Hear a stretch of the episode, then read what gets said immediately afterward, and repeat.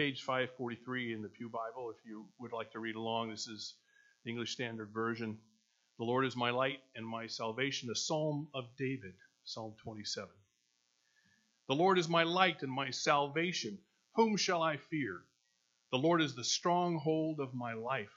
Of whom shall I be afraid? When evildoers assail me to eat up my flesh, my adversaries and my foes, it is they who stumble and fall. Though an army encamp against me, my heart shall not fear.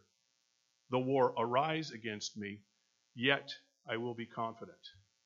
One thing I have asked of the Lord, that I will seek after, that I may dwell in the house of the Lord all the days of my life, to gaze upon the beauty of the Lord and to inquire in his temple. For he will hide me in his shelter in the day of trouble. He will conceal me under the cover of his tent. He will lift me high upon a rock. And now my head shall be lifted up above my enemies all around me.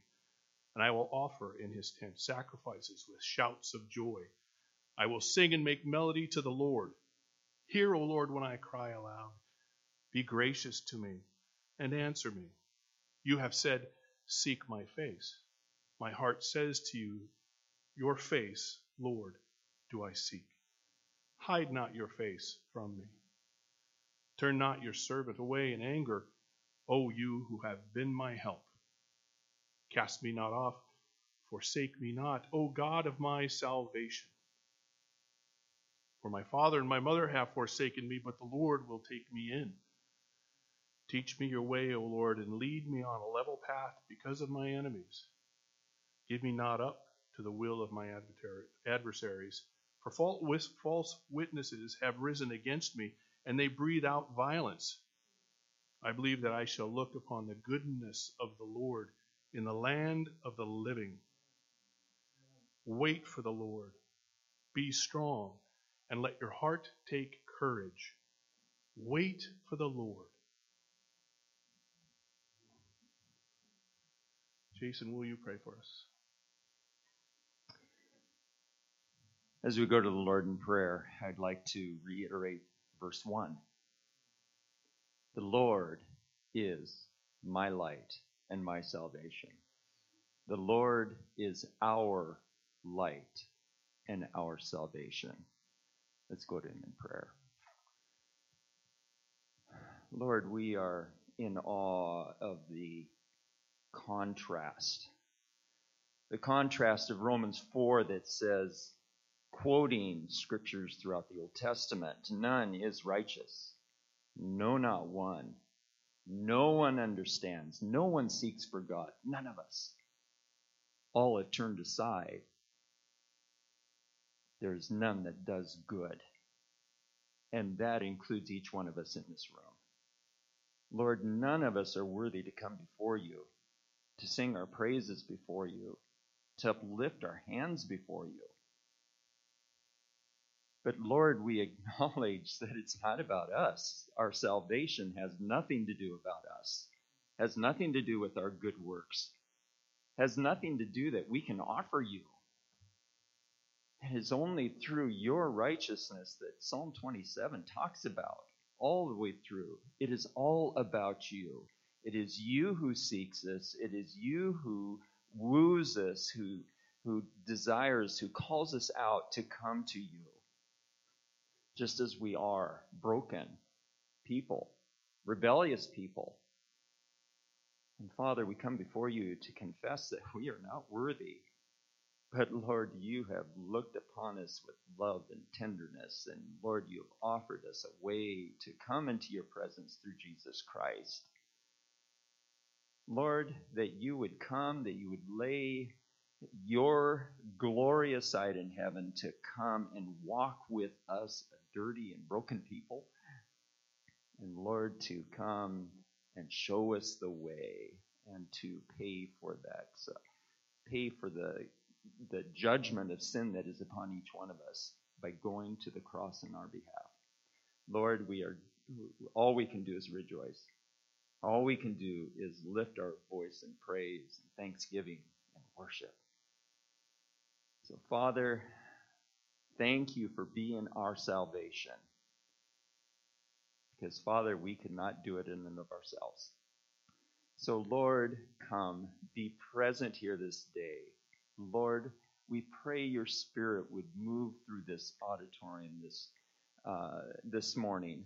Lord, meet each one of us here where we are at, in whatever condition we are in. Lord, reveal yourself to those that need to see you. Lord, comfort those that need your comfort. Lord, fire within us the joy of your salvation. And Lord, may we sing uh, knowing that it is good to be in this house together with brothers and sisters. And we praise you and give you glory this morning. In Jesus' name, amen. Our catechism question for the day 21. What sort of Redeemer is needed to bring us back to God? Our answer, if you will say this with me, one who is truly human and also truly God. Our short answer, one who is truly human and also truly God. Our scripture is from Isaiah 9 6. And let's say this together. This is beautiful. For to us a child is born, to us a son is given, and the government shall be upon his shoulder, and his name shall be called Wonderful Counselor, Mighty God, Everlasting Father, Prince of Peace. Worthy are you to take the scroll and to open its seals. For you were slain and by your blood you have ransomed people for God from every nation, from every tribe and language and people and nation. And you have made them a kingdom and priests to our God, and they shall reign on the earth.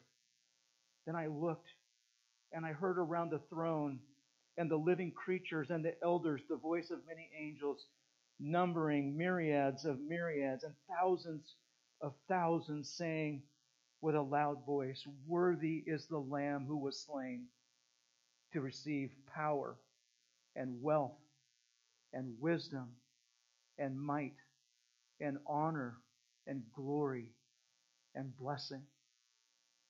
And I heard every creature in between, in, in heaven and on earth, and under the earth, and in the sea, and all that is in them, saying, to him who sits on the throne and to the Lamb be blessing and honor and glory and might forever and ever. And the four living creatures said, Amen. And the elders fell down and worshiped. Amen. And all God's people said, Amen. Amen. You may be seated.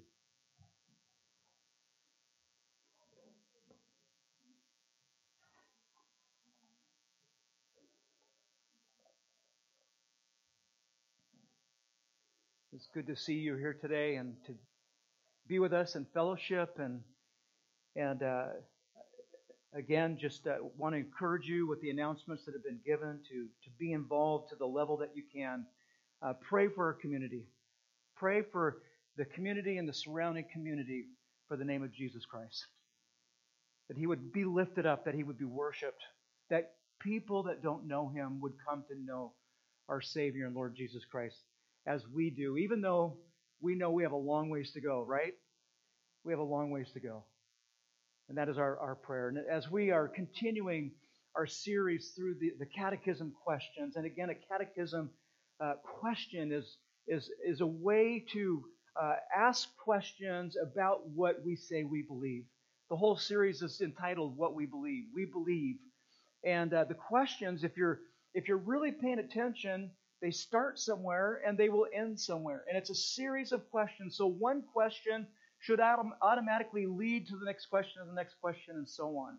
So they're not, they, they, they are standalone, and yet at the same time, they are all very much laced together, almost like uh, weaving fabric on a loom. They're all woven together, and it's just fascinating and amazing to, to see. And so the question that we're dealing with, last week we we said that there was a need for a, say, a, a redeemer. Why? Because we are sinners. We are sinners. We have a great need. There is a gulf between God, a holy God, and sinful man that cannot be spanned by you or I. We can't work hard enough. We can't do enough. We can't, there is nothing that we could do to appease God in order to gain his favor. There is nothing. And it leaves just an incredible gulf. And that, that, that gulf, that need is so important for you and I today. We need to see that. Folks, when you are sharing your faith with someone, people need to hear about that, that gulf in your own life before you came to Christ. They need to know what that was like. They need to know that it exists. They need to understand that there is a great need, and his name is Jesus, the Redeemer. And that's where the question is in the Redeemer, and then what sort of Redeemer is needed to bring us to God. Because we do live in a world, folks, that even from a, a religious uh, per, uh, perspective, the world we live in is diverse and at times confusing. There are countless different religions in the world, and they are and they all have different truth claims. We just need to see that and understand that.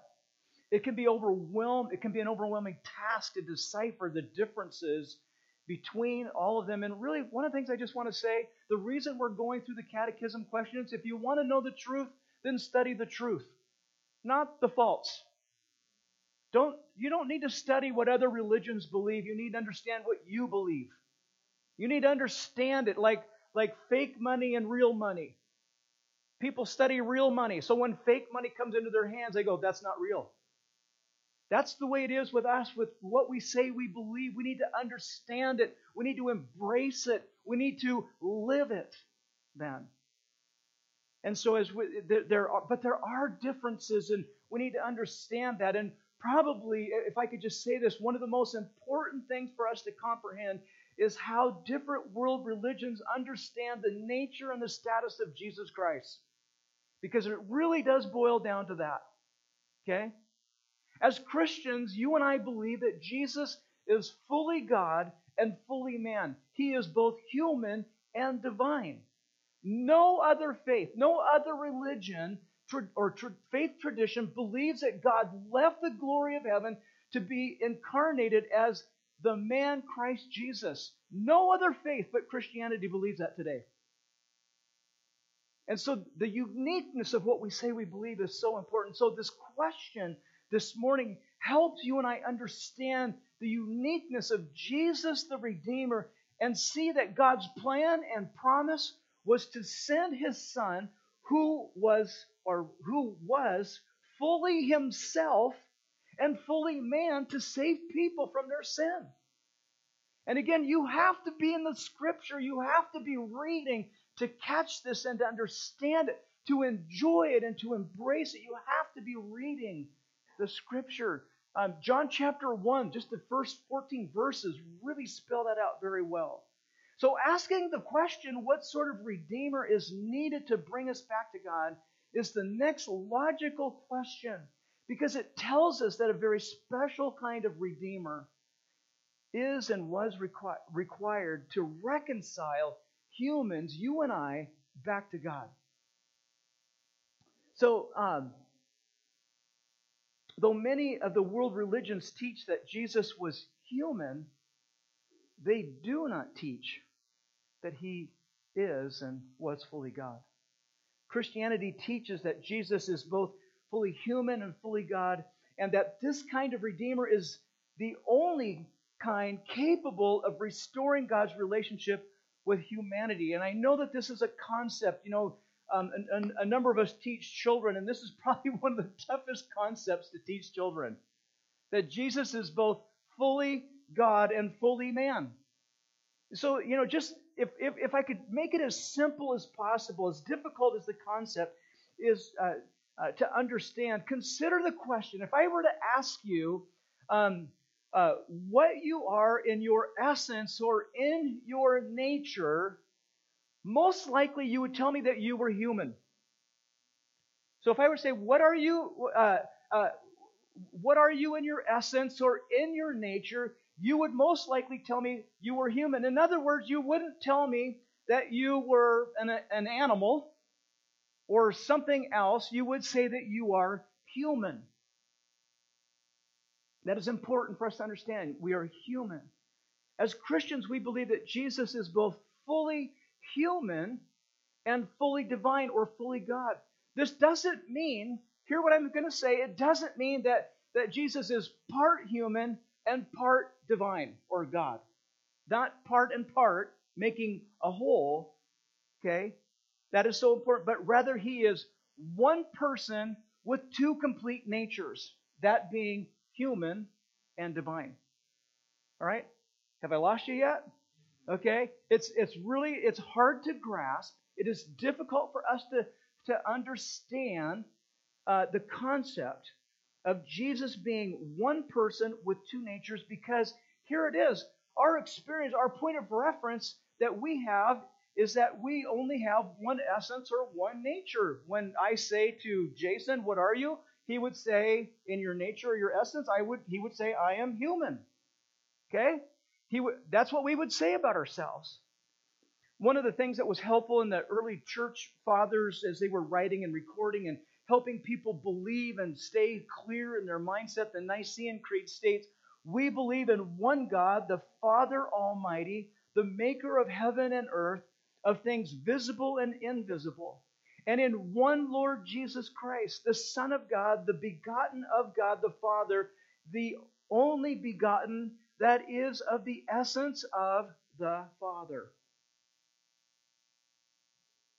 So, our passage this morning, and I would invite you to turn there with me, is, is found in the book of Isaiah. Isaiah chapter, uh, chapter 9, verses, and I'm going to read 1 through 7. The verses that we read were right in, in there, but I'm going to read the, the whole passage this morning. This Not the whole passage, but a big part of it. So, Isaiah chapter 9, uh, verses 1 through 7. All righty. So, but there will be no gloom for her. Uh, but there, but there will be no gloom for her who was in anguish. In the former times, he brought into contempt the land of Zebulun and the land of Naphtali.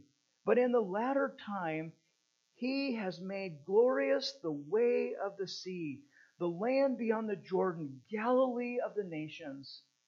The people who walked in darkness have seen a great light. Those who dwelt in the land of deep dark darkness, on them has light shone. You have multiplied the nation. You have increased its joy. They rejoice before you with the joy at the, at the harvest as they are glad when they divide the spoil. For the yoke of his burden and the staff of his, sho- of his shoulder, the rod of his oppressor, you have broken as in the day of Midian. For every boot of the trampling warrior in battle tumult, and every garment rolled in blood will be burned as fuel for the fire. Verse 6 For unto us a child is born, to us a son is given, and the government shall be upon his shoulder, and his name shall be called Wonderful Counselor, Mighty God, Everlasting Father, Prince of Peace. Of the increase of his government and the end of peace, there will be no end on the throne of David and over his kingdom to establish it and to uphold it with justice and with righteousness from this time forth and forevermore. The zeal of the Lord of hosts will do this. It's an incredible passage. Folks, can I just tell you something in a geopolitical sense? The world as we know it is falling apart, right?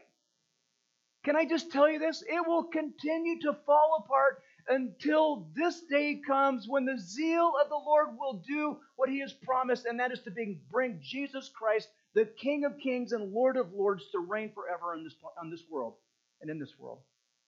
Everything as we know it will not last. The scripture is very clear about that.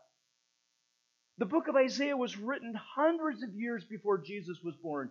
It was written at a dark and difficult time in the history of his people. Why? Because they were in rebellion against God. They were not following God. They were disobeying God. They were not trusting in God. They were not believing that He was their provider and their protector. They were, they were, they, they were worse than the, than the, the pagan nations around them. It was a dark time. And throughout the book of, of, of, Isaiah, God warns them that they will face judgment and punishment. But here's the thing here's the reassuring thing. He also promises that He will not abandon His people. So, folks, we need to understand we're not Israel today, but I want you to understand the God who created everything, the God who is moving all of history and all of uh, all circumstances and situations for His uh, our good and His glory is still in charge. He is still in charge today. And we need to know that and we need to understand that. And if you belong to Him today, He, your God, will not abandon you. We need to cling to that in these times. You know, at the beginning of, the, of chapter 9, it, uh, is, it is striking because it, it speaks of a future time that contrasts with the, the dark and the difficult times that God's people were experiencing. And God, through Isaiah, promises times filled with light, joy, hope, peace. Those times would be brought about by the arrival of his promised Savior and Redeemer. You know, even here in town in Eatonville, we have a guy that stands on the corner uh, downtown and a sign for peace. Can I just tell you something? Peace is something we should desire, amen? But here's the thing true peace only comes through Jesus Christ, our Lord and Savior. There will never be peace in this world. We need to understand that. We need to understand that.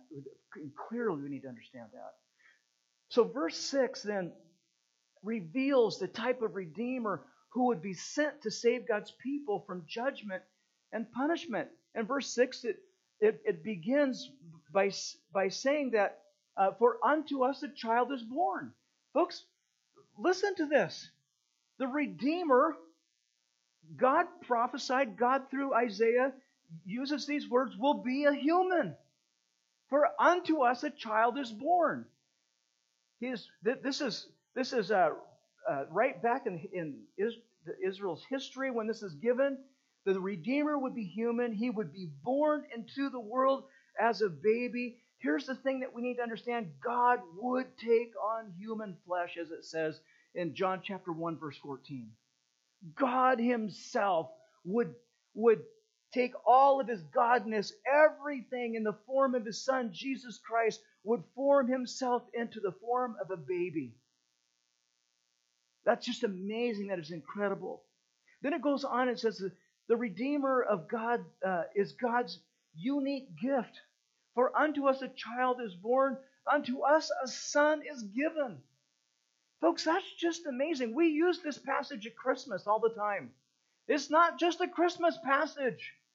It is a promise. It is a promise of God that is given to you and I. Unto us a son is uh, uh, uh, is is is give. The son is given.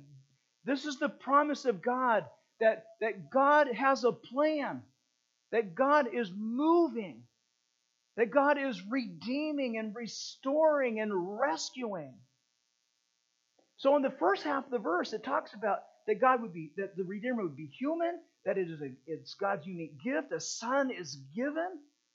For God so loved the world that he gave his either one and only son or his only begotten son. That is the gift of God that is given to us. The second part of the verse then uses phrases which describe the Redeemer as none other than God Himself. Jesus Christ will be called Wonderful Counselor, mighty God, everlasting Father, and Prince of Peace. When you read the rest of Isaiah, these titles are titles used in other places by the prophet Isaiah through the words of God exclusively to describe God Himself. So God is described as wonderful in Isaiah 25 and Isaiah 28. God is described as mighty in Isaiah chapter 10. God is described as everlasting in Isaiah chapter 40. God is the one who brings peace in Isaiah 26.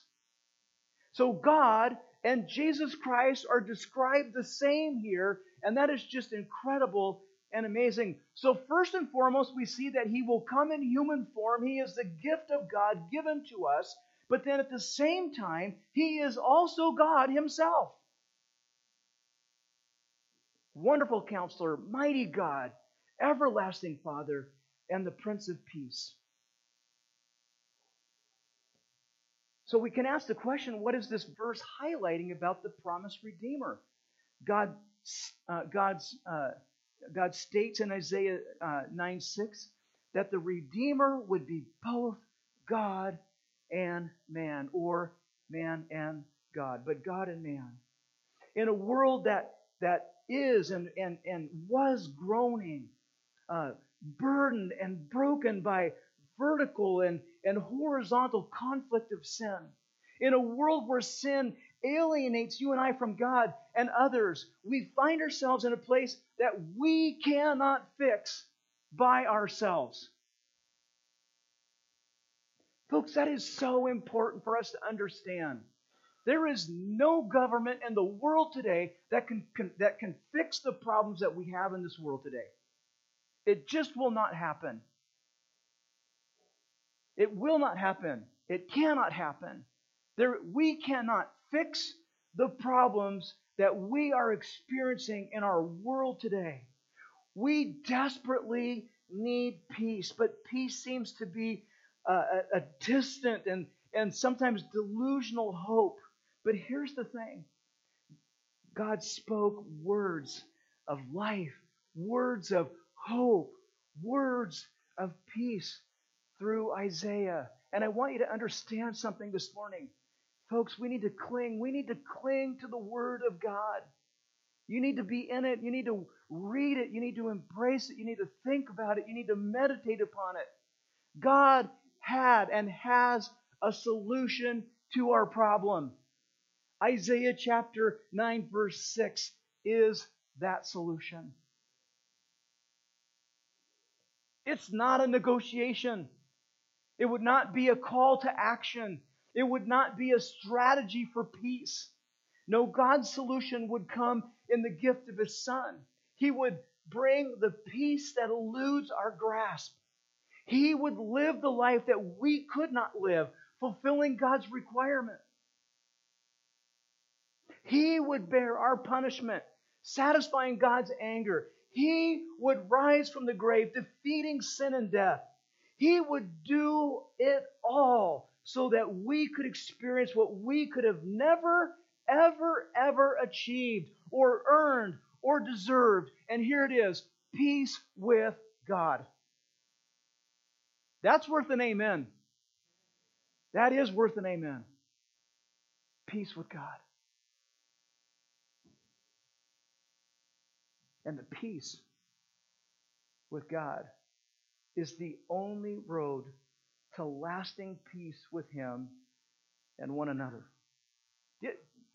This goes way back to something that we as a church landed on it as a, a call or a goal. And that and here it is that we would love God first and foremost and that we would love our neighbors ourselves. Can I just tell you something today? That will never happen even in the church until we are first at peace with God to the level that you are at peace with God, to the level that you are in relationship with God, to the level that you have surrendered your heart and your life and your soul to God, will you have peace with Him and then peace with others. Trying to love God and to love others in your own strength and in your own power is foolishness. It is futile. It doesn't work. It cannot work. It will not work. It is only when the peace of God rules in your heart and in my heart that you and I can know real peace. Catch what I'm saying. The Prince of Peace came to bring peace. This is the good news of the gospel. God became human. Peace came. Peace lived. Peace died. Peace rose again. Peace reigns on your behalf. Peace indwells you by the Spirit. Peace graces you with everything that you and I need. Peace convicts. Peace forgives. Peace delivers you and I. Peace will finish its work in you. Peace will welcome you into glory, where peace will live with you in the peace and righteousness of God forever. Peace is not a faded dream, my friends. No, peace is real. And peace is a person. And his name is Jesus, the God man. You see, one of the interesting things, folks, today is that is that I, I really just focused in on one title, the Prince of Peace. That's just one. There are a multitude of messages that could be preached from this particular passage. But the peace of God is the solution to that. And, and here as, as we as we wrap this up this morning, okay, because as we read through what we say we believe, as we as we as we preach and proclaim doctrine, this is what we believe. Can I just tell you something? What we say we believe it is if it is not lived, is not really true doctrine in practice, because doctrine is practiced. Okay, so what we say we believe about God and what we say we believe about Jesus Christ, the Redeemer, the one who brings the peace of God, it must come down to, it must boil down to a response, a virtue, if you will. So God's peace calls you and I to be people of peace. And I'm just going to tell you one of the great ways that God calls you and I to be people of peace is to be people who would forgive. That there would be forgiveness in our hearts. That we would be willing to forgive. Ephesians chapter 4, 32 says this Be kind and compassionate to one another, forgiving each other just as Christ forgave you. Just as in Christ, God forgave you. Do you hear that? that? That is just so, that is so important for us. Be kind and compassionate to one another. Well, who's kind and compassionate? God. Who's forgiving? God. And just as God is kind and compassionate and forgiving and forgave you, not because you earned it, not because you deserved it, not because you're, you're just some great special person, but because God loves you. Because God loves you and desires that you would be His again. Because God desires, He made you and He made you to be in a relationship with Him. And your sin and my sin separates us from God. And so now God, in His great plan, at a, at a, at a point in time, brought himself into the earth. God himself, the creator of heaven and earth, came in human form in Jesus Christ and walked among men. Why? To ultimately take our place on the cross. Now I'm getting a little bit further ahead in the catechism questions, but it all flows together. So the virtue, if you will, when I say that I believe, and I, there's this question that we ask that, that ask the question, um, you know, what sort of Redeemer is needed to bring us back to God? It's God Himself in human form. That's what it takes to bring us back. And so now God says to you and I, the believing church, the church that in a couple of weeks is going to be out on a field and we're going to be praying and we're going to be playing and we're going to be singing and there's going to be people there that that are, are that more than likely don't know the Lord Jesus Christ. And we, the church of Christ, together with six or seven, maybe more churches than that, will be there present together. Why? So that people would hear about the peace of Jesus Christ.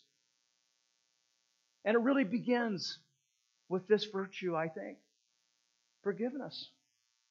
Be kind and compassionate to one another forgiving each other just as in Christ God forgave you. Can I just ask a question? Did you deserve God's forgiveness? Not at all. None, none of us do.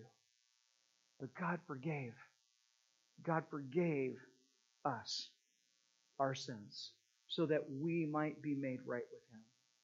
And so God calls you and I to live out this, this perspective, this idea, this belief of the Redeemer in our own lives, and that we would be people of forgiveness. People who would forgive. Just as in Christ, God forgave you. Father God, we come before you today. Lord, uh, as we were singing and and and and reading the Scripture, Father, uh, Lord, just uh, understanding that you are our rock and our salvation. Lord, you are the one that we need to cling to. Lord, there is no other God. Lord, you are the only one worthy to open up the scroll. You were the uh, for you were slain, and by your blood you have ransomed people for God. God, we come before you today, and we want to say thank you. Lord, thank you as we now begin to flesh out this perspective of who is the Redeemer and what kind of Redeemer is necessary to bring us back to you.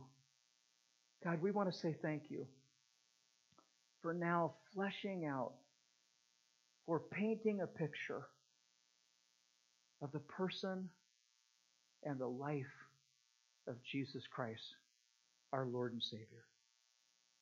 Lord, this morning as we close, there might be someone here that does not know you, has not given their heart and life to you, has not understood that they have, are completely separated from you by their own sin, by their own selfishness, by their own desire to live for themselves.